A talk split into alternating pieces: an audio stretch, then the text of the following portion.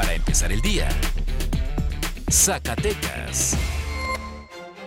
Buenos días, sábado 8 de enero, esta es la mejor información para empezar el día con Mega Noticias Zacatecas. La noche del jueves fue asesinado un elemento de la Policía Estatal Preventiva comisionado a la Metropol sobre la calle Guadalupe del fraccionamiento La Estación en el municipio guadalupense. Autoridades en la materia no han referido más información al respecto, se desconoce si se encontraba en funciones y el origen de la agresión. Sin embargo, es la primera muerte violenta de un policía durante 2021. En el año 2020 fallecieron 23 elementos policiales policiales en Zacatecas. Se trató de cuatro policías estatales, 17 municipales, un policía de investigación y un policía de tránsito.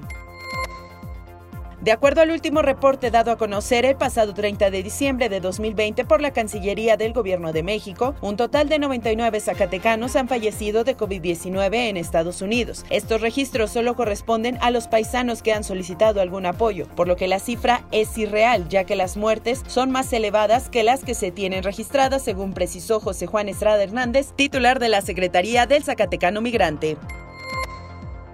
El secretario de Obras Públicas, Jorge Luis Pedrosa Ochoa, refirió que 2021 será un año de retos para la generación de recursos que permita crear más obra pública en la entidad, tras la desaparición de 109 fideicomisos que beneficiaban a la construcción. Pese al mal panorama del año 2020, se logró obtener recurso del Fondo Minero 2017 de 144 millones de pesos, con los cuales se realizarán siete obras, mismas que ya fueron puestas en marcha. Seis de ellas tienen que ver con modernización de tramos carreteros.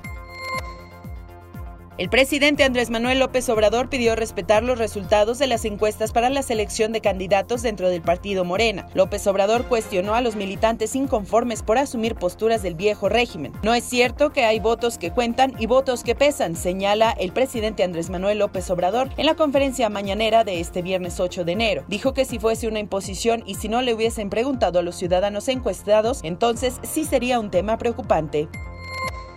Durante este semestre se registraron 750 bajas de alumnos quienes no estaban cómodos con la modalidad online en la Universidad Autónoma de Zacatecas. El número no es tan diferente a las cifras de semestres presenciales como el de agosto a diciembre de 2019 donde hubo 500 bajas registradas. Samantha Bernal Ayala, coordinadora del Departamento de Servicios Escolares, informó que este número de alumnos que no regresarán a las aulas virtuales es un número inexacto, pues hay quienes no notifican al departamento o su unidad académica sobre la deserción. Esta fue la mejor información ahora usted ya está informado para empezar el día con Mega Noticias Zacatecas.